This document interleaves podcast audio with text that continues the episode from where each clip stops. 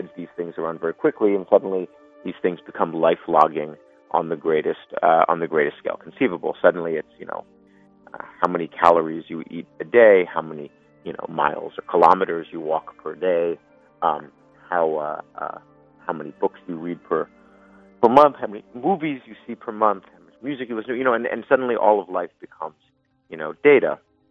I think the two greatest changes um, in my lifetime uh, that, that I've been around in my lifetime uh, have really been um, that everything has become political and that uh, everything has become data.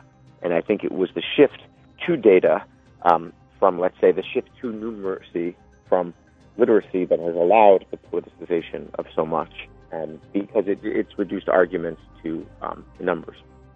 Who are the Mountain Jews of Azerbaijan, and are they a dying community? Hello, how are you? And you're very welcome to Talking Books. I'm Susan Cahill. It's lovely to have your company this evening. Well, on tonight's show, we're going to unpack those questions with American novelist, essayist, and journalist Joshua Cohen, whose latest collection of non-fiction, Attention, has just been published by Fitzcarraldo Editions, where Joshua writes, from the six or so years I lived and worked as a journalist throughout Eastern Europe, I was used to this stripe of weariness. No one who grew up in an authoritarian regime likes to or honestly can answer a question directly. Everyone hesitates, dissembles, feels each other out. Feels out, that is, the type and degree of trouble that truthfulness, if they're capable of truthfulness, might get them into. In most post Soviet countries, this Cold War ice can usually be broken or at a minimum thawed by a bribe or through the vigorous application of alcohol.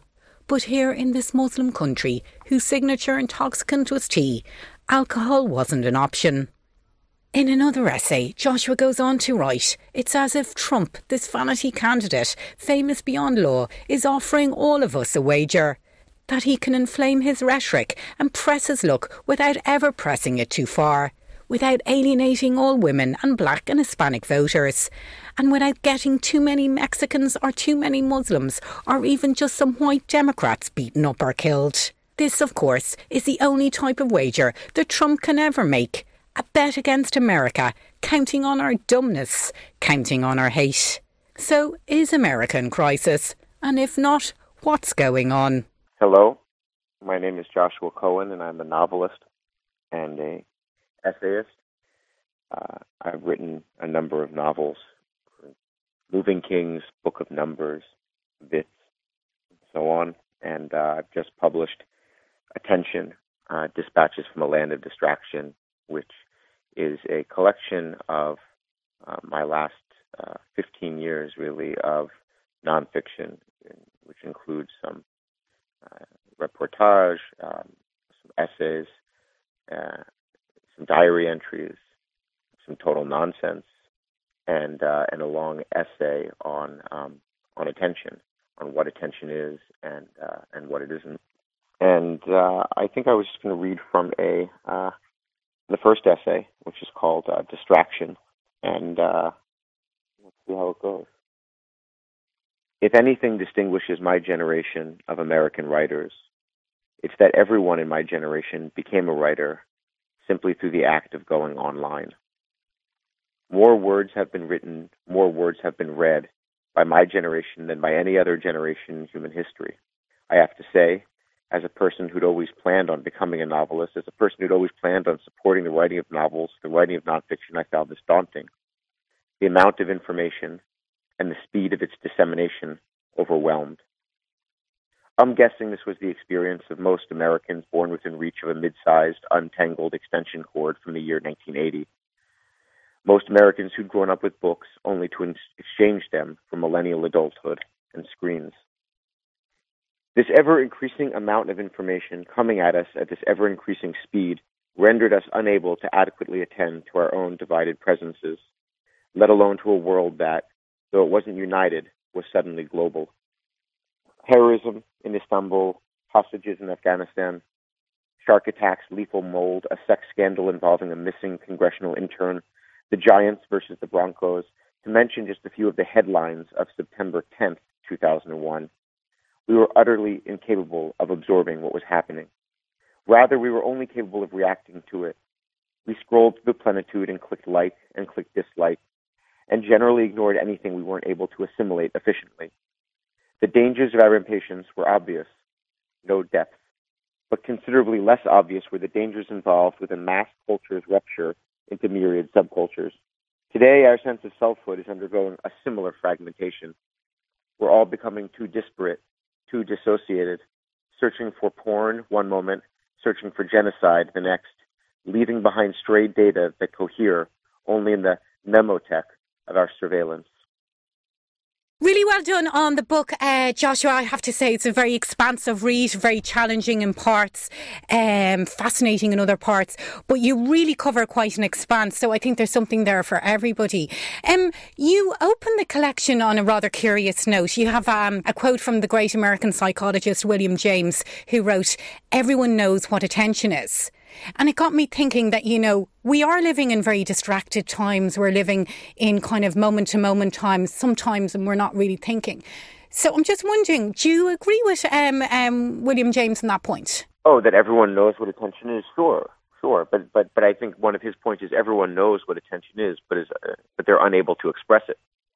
And I think it's really the um, that disconnect between the knowledge of what attention is and someone's ability to express it in words um, that comprises attention. So I think William James was really intending that as a trap.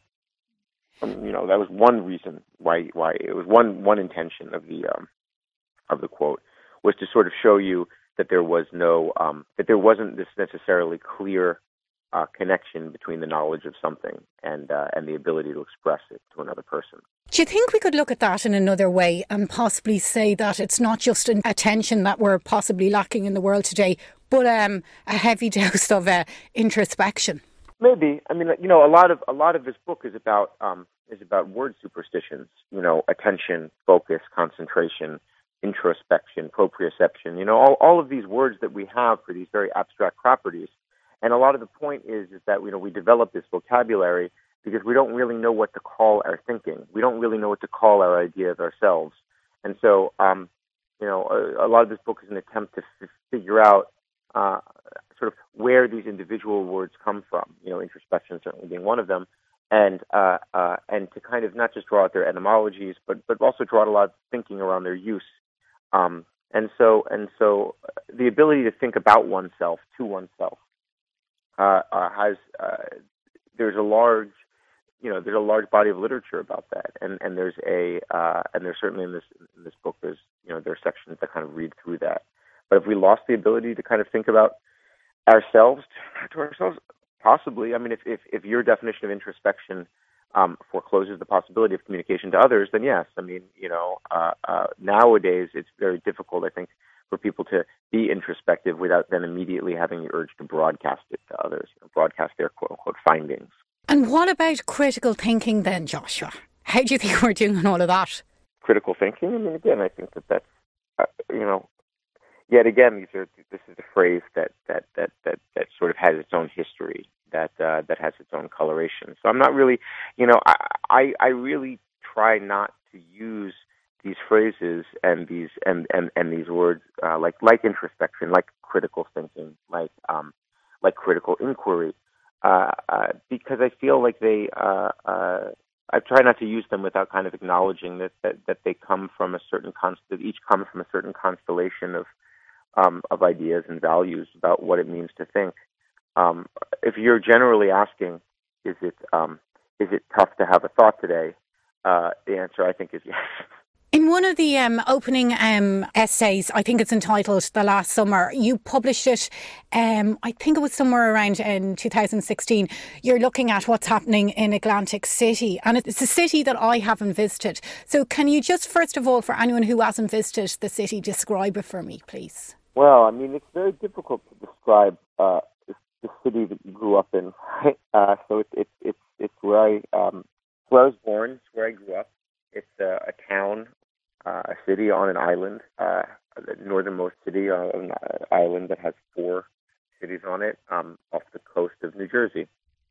So kind of kind of hanging out in the in the ocean and in the Atlantic. And it is a uh, it was founded as a, a sort of Victorian era a health resort, let's say, uh, and a vacation, sort of this you know beach vacation destination, uh, and it became America's sort of most popular um, middle class beach resort, uh, where because it's located almost equidistantly from Philadelphia and New York City, there's a you know enormous number of, of, of, of, of people could access it on the train, and it, it, it became really um, you know America's sort of seaside uh, vacation spot.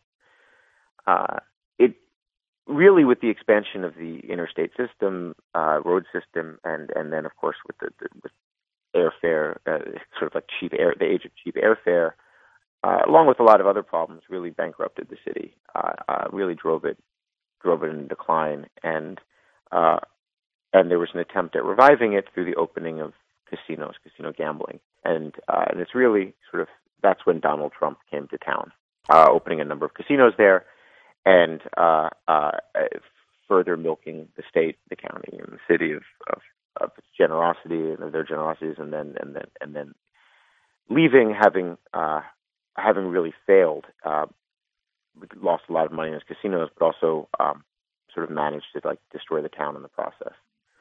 And uh, and so yeah, that, that's that's Atlantic City. You present a somewhat grim picture. You write, here, unlike on the boardwalk, everything is real. Here, everything is both ghostly and real. Vacant houses, apartments boarded up to protect against squatters, eviction and foreclosure papers flap from the doors like tongues. Notice to seize, notice to quit, papers keeping the sun out of the windows.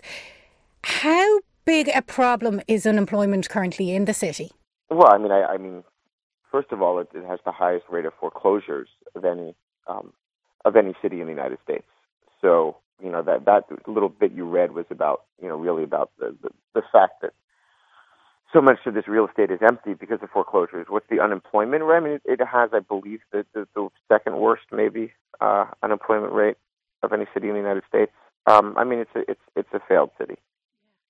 Yet, through the years and through its history, there have been these, um, I suppose you describe boom and bust cycles, and within that, massive amounts of money thrown into developing the latest fancy casino or the latest fancy hotel. It must be quite a kind of a surreal place, is it? Yeah, I mean, look, on, on one hand, you have um, you have these kind of gaudy casinos that, for a while, you know, in the period of its of its of its you know of its boom, you know, would yes would change all the time and and would have these uh, uh, you know would rebrand it like in the in in the spirit of ancient Rome or in the spirit of you know of of of of some you know banana republic South America. And you would have all these kind of architectures that that that that that reflected those um those themes. But then on the other side you, you just you had the ocean which never changes and uh, and so it's it's alternately you know very calm and uh, and and very maddening. To what extent, though, Joshua, has the city been left behind? Like you describe all the big investors, and you do mention Donald Trump in it, who um, invested uh, widely in the city. But I'm just wondering, for you know, when you compare other cities, to what extent has it been somewhat forgotten? Maybe now. I mean, Atlantic City is know, was and is an outlier, not just because it is an island, uh, uh, but because it was really the the proving ground, let's say, or the testing ground for all forms of vice that later um, sort of disseminated to the rest of the rest of the country, um, and sometimes disseminated to the rest of the country in legal form. I mean, Atlantic City was was was very much uh, uh, the home during Prohibition of of of liquor running for a lot of the Northeast because of its its its uh, uh, position as an island. Um, it was always a gambling. It was always a gambling mecca, and uh, before gambling was legalized. But gradually, with the sort of legalization and again the dissemination of all of its vice to the mainland, uh, you know, suddenly what you had to travel to a resort to enjoy could be enjoyed uh, in your, you know, next door to you, right near your home. What I mean by that is that casinos started becoming legalized uh, in Pennsylvania, in um, in, in New York State, in uh, Connecticut, and um, Delaware, and casinos, which were previous, which would previously only um, have been legal, at least in the Northeast, in in in, in Atlantic City for at least a decade, um, suddenly were uh, yeah were available only a few miles drive from where the customer base was, and that uh, so why why if you could gamble around the block, why would you uh, you know take a one hour you know bus ride or uh, or train to to Atlantic City uh, uh, just to do the same thing. You know, it got left behind because its vice was widely spread. And then when you look at today, um, gambling culture, it's, you know, most people are gambling online. It's so easy. Yeah, yeah, that is true. That is true. Can we talk about your uh, letter to Stephen Shore? He's a very well respected um, American photographer. I suppose you describe him maybe as a street photographer or an urban photographer, would you? Uh, I don't know because you know I you know I, I tend to think of you know street photography, urban photography as people taking pictures really of cities, yeah. and he he he's sort of the great uh, laureate of of of you know suburban sprawl, of sort of the interstitial spaces between the city and the countryside, the you know the the the, the odd freeway interchanges, the on ramps, the off ramps, uh, the sort of the sort of poetry of the American highway.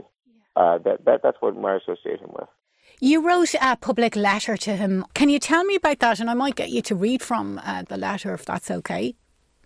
Oh yeah. Um, I thought that he. Uh, I wanted to say something to him, uh, you know, at uh, uh, on the occasion of his birthday, and I think that you know he was a person. He was a person who really, you know, one of the earliest um, photographers to kind of look at these ugly uh, or, or these, these these parts of, of, of, of America which were supposed to be deeply ugly, um, these parts that were supposed to be um, almost forgettable, forgotten. This, you know, the, the, the, the kind of concrete strip mall spaces that grow up alongside major major freeways and whatnot. You know, the rest stops, the, the transient spaces, and um, and he was the first really, at least to me, to to uh, the first that I saw to, to kind of say no, slow down.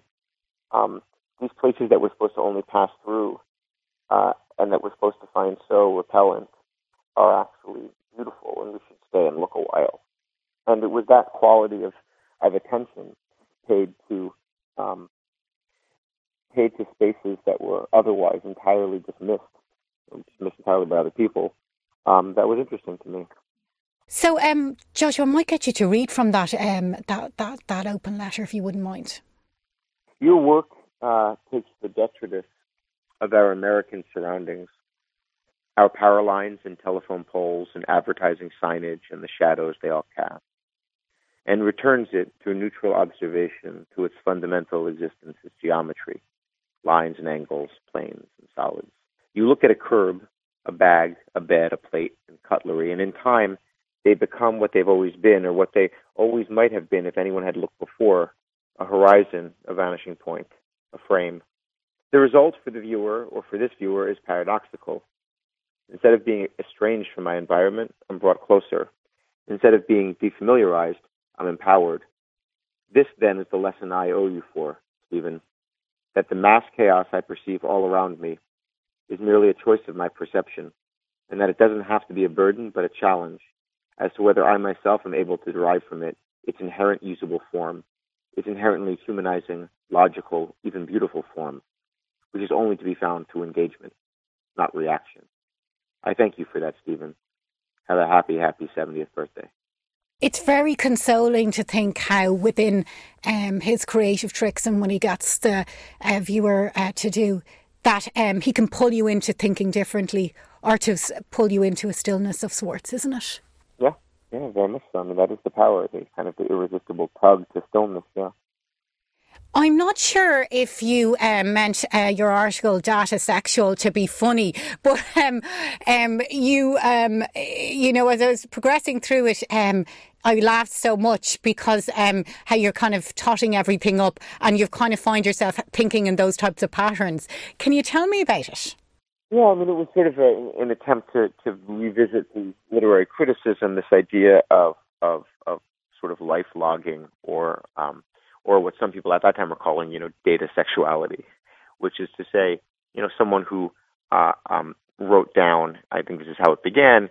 Someone, you know, writing down, you know, the number of of, of times they've had a sexual encounter in, in a month, and then of course, you know, the internet spreads these things around very quickly, and suddenly these things become life logging on the greatest uh, on the greatest scale conceivable. Suddenly, it's you know uh, how many calories you eat a day, how many you know miles or kilometers you walk per day, um, how uh, uh, uh, you know how many books you read per per month, how many movies you see per month, how much music you listen to, you know, and, and suddenly all of life becomes you know data. I think the two greatest changes um, in my lifetime uh, that, that I've been around in my lifetime uh, have really been um, that everything has become political and that uh, everything has become data. And I think it was the shift to data um, from, let's say, the shift to numeracy from literacy that has allowed the politicization of so much, and because it, it's reduced arguments to um, to numbers. And so, data sexual was my attempt to read a number of books that were about the you know phenomenon of the internet, but not to kind of report on them or review them in the traditional literary sense, but merely just to kind of count up. So I wanted to render their contents, you know, in, in data, uh, really in order to kind of uh, to add up their effects and show how vacuous they are. That must have been a very interesting um, personal and social and cultural experiment, if you will, to take, you know, life and everything around you in it and um, to look at it or add it up from that perspective. It must have been very cramping, or, or what was it like? I mean, I, I think it's, I think it's, it's, it's. I don't remember what writing it was like, but I do know the feeling of of, of, of that sort of enumeration, and it, it it it troubles me. Um, the idea that life can be, you know, sort of reduced or or understood to, um, you know, by numbers, and that and that demography uh, can replace argument. Uh, you know, this to me is um, sort of the crisis of numeracy. When people come at you, especially you know, politicians, and are saying, you know, X percent of people believe this, or Y percent of people have done this, or Z percent of things have happened. You know, and and and and this this sort of reductivism to number um, has in many ways replaced argument, and is responsible, I think, largely for um, or or has conditioned a type of data-based thinking which I think only reinforces partisanship. It's as you said, it's very troubling and very, very worrying. But if you kind of take it to, you know, uh, take a longer view on that, and if we're, you know, shrinking things down, as you say, the kind of reductivist uh, approach, that, you know, how that pervades thinking of all sorts, and then you take it to 10 or 20 years or to 50 years, um, it is very concerning, isn't it? Yeah, I mean, I, I, I, I'm, I'm not going to prognosticate, but I do think that uh, that a culture that that is so taken with um, that is so kind of deeply rooted in uh, in numeracy, in, in in in the enumeration of of of its ideals, um, really loses the um, the rhetoric that inspires it. Uh, uh, that, that that inspires you know that that inspires their country, that inspires their governance. I mean, I do know that that uh, here in America, most of our political life has been taken up with arguing over fake data points uh, and not um, sort of rhetorically drilling down into um, some of the you know expressions of our values that uh, uh, uh that our politicians have have have been showing. Do you not think, though, it uh, has reached a turning point? All the theatrics, and um, it's you know that things have shifted in a different direction, possibly. I mean, I think every time uh, I reach a turning, I think I think every day we've reached a turning point, and then the day after that is another turning point until we've turned back around 360 degrees.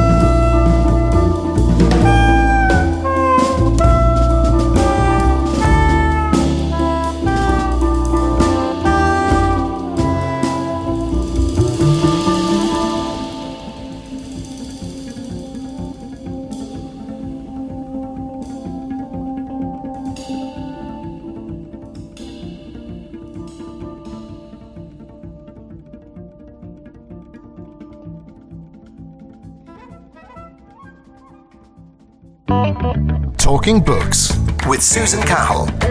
This is Newstalk. And you're very welcome back to Talking Books. I'm Susan Cahill. It's lovely to have your company this evening. Well, on tonight's show, I'm talking with American novelist, essayist, and journalist Joshua Cohen, whose latest collection of writing, Attention, has just been published by Fitzcarraldo Editions, where Joshua writes one thing about dictatorships they're either very expensive or very cheap to fly to. There's no such thing as a mid range regime. Extremities charge extremities. I asked Joshua about his trip to Azerbaijan and his fascinating travel article on its community of mountain Jews. I've been to uh, uh, I've been to Central Asia a number of times, but I was uh, uh, for this um, for this piece I was in Baku, I believe, three years ago in 2015. It's such an atmospheric piece of writing, Joshua, and uh, it's thrilling in parts to read. For anyone who doesn't uh, know much about the Mountain Jews, can you tell me a bit about them um, and the whole culture around the area? Well, yeah, I mean, it's it's it's you know, first of all, Azerbaijan is a is a dictatorship. Um, it is uh, uh located um, in Central Asia, and it is on um, is on the Caspian Sea, and Baku is its capital. And uh, there are a a uh, it's been involved in its own sort of um, independence movement uh, uh with a breakaway republic of Nagorno Karabakh, um, and uh, it shares borders with um, with with Russia the southern part where you have all of the uh, breakaway republics. Um, you know, Dagestan, Chechnya, Ingushetia, you know, North Ossetia, Kabardino-Balkaria, Karachay, Circassia, and all of these kind of partially recognized breakaway states, South Ossetia, um, Abkhazia, Adjara. And so it, it, it's a place of shifting borders, and shifting allegiances, and um, right set in the Caucasus Mountains. And uh, and that's where the mountain Jews uh, uh, traditionally have lived. That's where their auks or their villages are, um, and uh, across the borders. In other words, not just in Azerbaijan, but in also Dagestan and and and, and so on. And they are a um, they are a people who uh, their origins are are are sort of mysterious. There are a number of, of, of, different origin stories. The one I kind of kind of believe the most is that they're they're, they're Iranian, uh, they're Persian Jews that that that, that sort of wandered north um, in the um, 18th century. Um, but uh, but there are legends regarding their origins going all the way back to, um, to the time of the Bible, and uh, uh, where they're declared sort of the you know one of the lost tribes. And uh, but what is a fact is that they um, seem to comprise the, the oldest or the longest running mafia in uh, in recorded history because uh, living in the Caucasus, um, up in the mountains, they controlled the mountain passes for the past few hundred years. And sort of anything that would have to cross the Caucasus Mountains, meaning essentially crossing from you know Europe to Asia, uh, would pass through these mountains, and uh, and they would take their toll. Um, this, of course, so, so, it might be easy to think about them as sort of the uh, the uh, uh, the customs uh, inspectors along the Silk Road. It reads like it's a very um, tight knit community. Everybody knows everyone. So I was just wondering there was a sense in how you wrote it that you felt very much that you were watched as you were travelling through these communities. I know that you went in to uh, meet some of the leaders, community leaders, some of the big businessmen or kind of mafia style uh, leaders through ranging different um, contacts, and that you had a kind of a, I suppose, um, best described as a fixer of sorts. Yeah. Yeah, I mean, I I I I, I was not very welcome and uh, to say the least. And um, and it was difficult to figure out how to approach uh, how to approach specifically the, the mountain Jews who lived in Guba, which is uh, uh, uh, or lived in an island, um, uh, essentially uh, on the river on the other side of the river in Guba, uh, which is a, a town in, in, in Azerbaijan, a mountain town, and um, I yeah, I did end up finding a fixer who is in um, who is in the piece who wound up um, kind of being revealed to me as a um, as, sort, as a mountain Jew who was sort of a, a former member of of their um, you know mafia, which I, I, I hesitate to call a mafia, but it's easy easy shorthand. But you know of their extended family business, and and uh, who turned out to actually have fallen afoul of the uh, of, of of of the authorities, let's say, and was on the outs. And so while he was kind of trying to his best to show me around, uh, uh, I was wondering why, um, and introduced me around. I was wondering why he was being treated so coldly, in addition to you know, myself.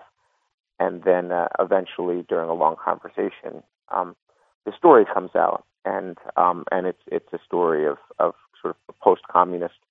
You know, it begins as kind of a post-communist success story, but but but but but you know slowly ends in a a you know sort of failed mafia state depression. And yeah, and he became a, an interesting character that after the conclusion of the piece, I um, and I you know after I left Azerbaijan, uh, I was kind of unable to get in touch with him afterwards. While you were over there and you were, you know, setting up your network and researching different people to talk to and then kind of sketching out the terrain, I'm just wondering, did you find yourself asking yourself, what the hell am I doing here? I know you're from a Jewish background, so it must have been interesting on a personal level um, uh, to uh, see um, the rich and broad ranging Jewish tradition and global community. But you must have been quite paranoid at other stages because you are, without doubt, an outsider um, when they don't get many outsiders coming in. Yeah, I don't know. I mean, I think that's what a journalist does: is put themselves in uncomfortable situations. so, you know. And did you uh, learn from that? Oh, sure, sure. I mean, I, I, I think I wanted to kind of get a picture of what you know. Um, I think I wanted to get a picture of what this certain um, black market looked like uh, in the Central Asian Republic, and, and, and, and I was particularly interested in, in Azerbaijan and in the Mountain Jews because Azerbaijan was the country that uh, uh, that has sent, I believe, more than any other Central Asian republic. It had sent more uh, uh, fighters, and more fighters from Azerbaijan had, had had gone to fight for ISIS.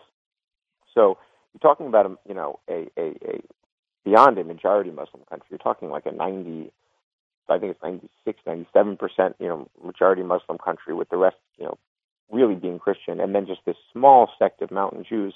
And when you think of the when you kind of realize how um, radicalized so much of the Azerbaijani underclass has been to go um, to go fight um, with the Islamic State uh, uh, in, in, in Syria and in, in Iraq. Um, you know, uh, the Mountain Jews' survival becomes interesting. I mean, you suddenly start seeing the value, let's say, of a um, of a mafia. You safe. It's a it's an interesting question to ask yourself in terms of social structures, isn't it? Yeah, very much so. I mean, you know, I think that we see this parallel with Trump. You know, do we live here uh, in America under, you know, a government of laws or a government of men? And Trump would have it be a government of men, meaning that you know it is about a sort of the strong, the strong rulers' decisions and and choices, and not necessarily the interpretation of um, immutable laws. And I think that uh, uh, you know, mafia states are um, are sort of um, nations of men, let's say, run amok. Tell me, you mentioned two very interesting guys who were um, mountain Jews that um, migrated um, over to Russia uh, when everything opened up. And uh, yeah. they have a lot of money. And it seems that there have been so many uh, very entrepreneurial and successful mountain Jews. Um, and it's interesting to see how much this community has, um, you know, how much development in other countries this community has had, isn't it? Yeah, a lot. Uh, yeah, and a lot in the UK, really. Yeah, yeah. I think I think that uh, uh, um, like many Russians, or people in the Russian sphere uh, uh, doing people doing business in Russia, you know, they they find it most expedient and safest to take their um, the money they make in that market elsewhere. You know, uh, uh, you know, they they make the money there and uh, uh, and invest in, in, in, in foreign property. I think that uh, uh, uh, yeah, I think there is certainly a, a, a you know a, a great tradition of, of of trade of mercantilism and success among the mountain Jews, but I also think that they were um, uh, that the hustle that they learned was historically forced on them. I mean, they were exiled to the mountains, to the Caucasus, and uh, uh, uh, by the Khanate uh, in the you know again in the 18th century, and and um, they had no other real way up in the mountains where you have no land to till, you know, where you're, you're up in the mountains, you're away from you know the sea, which is where so much of Azerbaijan used to make you know money. That's where they you got the oil, and that's where you got the fish. Uh, that they had sort of no choice but to um, but to become these these these um, you know these, these enterprising uh, commercial criminals. So, kind of um, an inherited resilience, though not legally going possibly in the right direction. Is that it? Yeah, yeah, very much so. Tell me, Joshua, you have a very interesting um, article on uh, translators, um, and it uh, was made for very amusing reading. But you write in it, um, translators are much like writers. They tend to be sedentary and yet have tumultuous romantic relationships. But they differ from writers in one crucial respect: they never believe the books they are working on to be perfect or to have been perfect. I thought that was very interesting, and I'm just wondering, you know, in terms of I suppose, a writerly outlook. Is perfectionism is that is that what it's all about? No, no. I mean, I think that a lot of that essay is about um, is about Plato and about Neoplatonism, but really about the idea that you know there are perfect forms in this world. That there's a sort of Platonic form of of your book, which is sort of floating in the uh, uh, floating in the ether, but really you know floating mentally above you and in conception, it seems perfect. In conception, it feels perfect, just like all of the Platonic forms are, you know, are perfect conceptions. And yet, when they become translated into the actual physical book, when you take this thing that had been entirely imaginary or aspirational or ideal and begin actually writing it down and choosing the words in which it's expressed, so it no longer becomes an image of a book, but a book itself, um, you realize that, that, that perfection is unattainable. That's a very interesting way to put it. But it, it's to from when anyone has a burst of life in them to put a book out there, or like yourself, this wonderful collection of essays. You know, somewhere at the back of your mind, you, you know, you're it's it's it's art. So there is that striving towards something unbelievable. Whether it works out or not is another matter. But there has to be somewhere in there that kind of um, hope. Is there? Oh, sure. I mean, I think it's the you know the Kafka line. You know, there's hope, just not for us. Um, I, I, uh, a lot of that essay is really also about translation and about how writing is, um, you know, writing originally, you know, for yourself, it is a form of translation because you know it's, it's taking sort of, you know, an idea you have and finding the best words in the best order with which to express it. Um, but it turns out that the more you revise, um, you're writing, you kind of revise the original idea. Whereas with translation, you're always struggling to find the words in the other language for, for, for, for the original thought. But but you have an original. And um, and it's interesting that the original, you know, the discipline that has an original to reflect upon um, respects it, and the discipline that does not have uh, uh, uh, uh an original to rely upon, except in the in the most abstract way, um, you know, ends up um, losing track um, or, or, or, losing sight of um, of original intentions.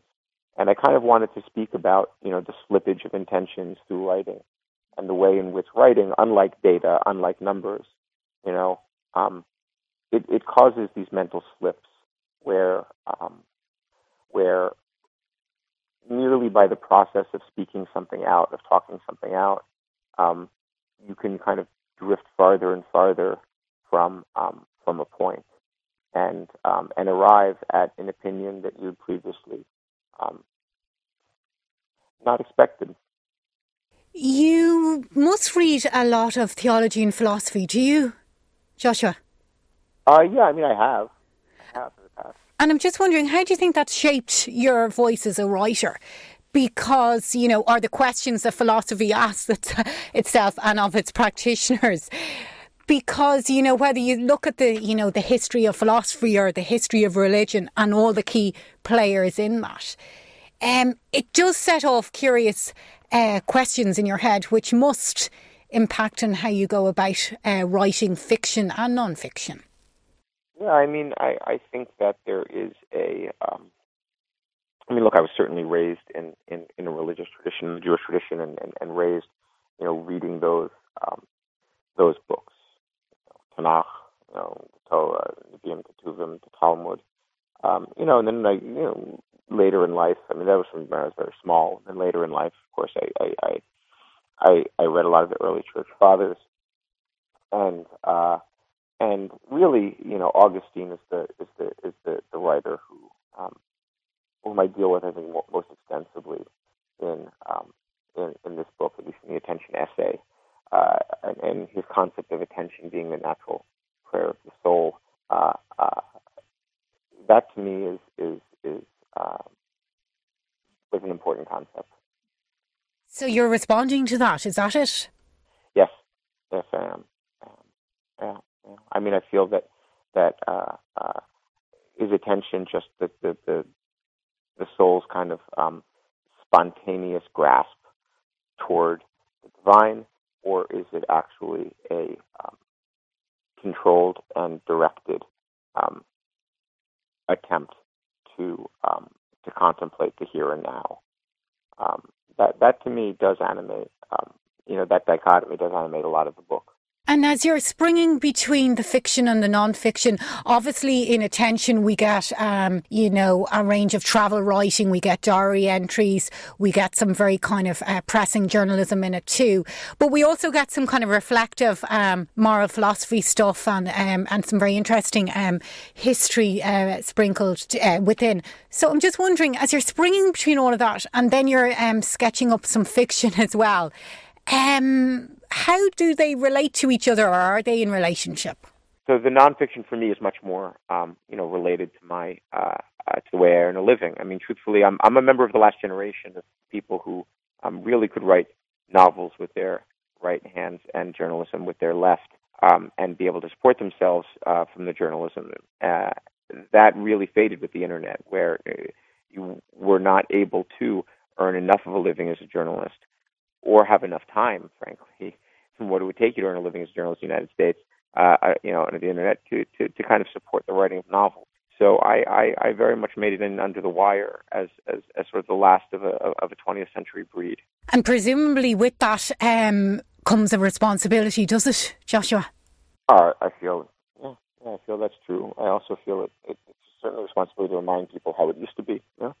So tell me, Joshua, what is the hope with attention? Because it, you know, it's such a uh, ranging um, and eclectic mix of different types of articles, reportage, and so on.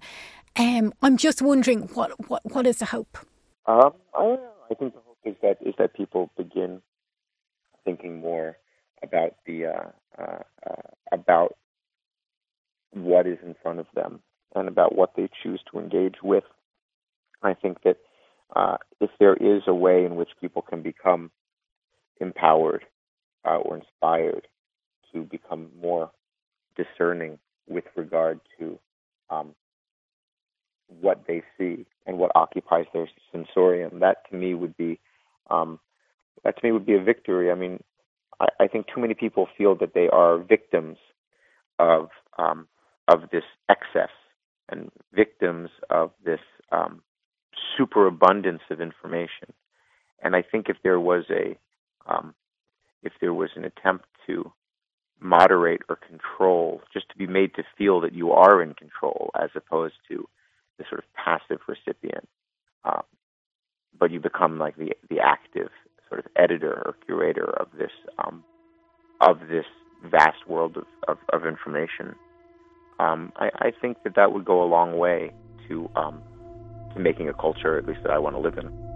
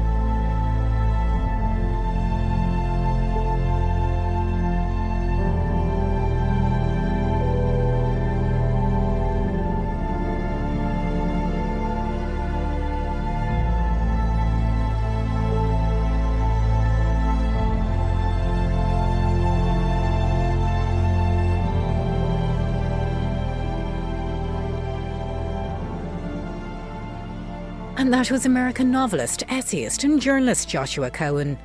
Attention is published by Fitzcarraldo Editions and retails for just under 16 euros in paperback. Now, I have to say hats off to Joshua. This is one terrific piece of writing. It's expansive, original, and hugely direct. I absolutely loved it. Well, that's it for Talking Books for another week. I hope you enjoyed the show. Okay, all that's left for me to do now is to say thank you for listening and a big shout out to the lovely Jojo on sound. We've been talking books. I'd like to close tonight's broadcast with the captivating words of Joshua Cohen from a diary entry entitled Meditations from the Gym from his stunning collection of non fiction, Attention, where Joshua writes Without pain, there is no gain, but with pain, there is no gain either. There is never any gain. Pain, therefore, is meaningless. Interesting take indeed. Good night.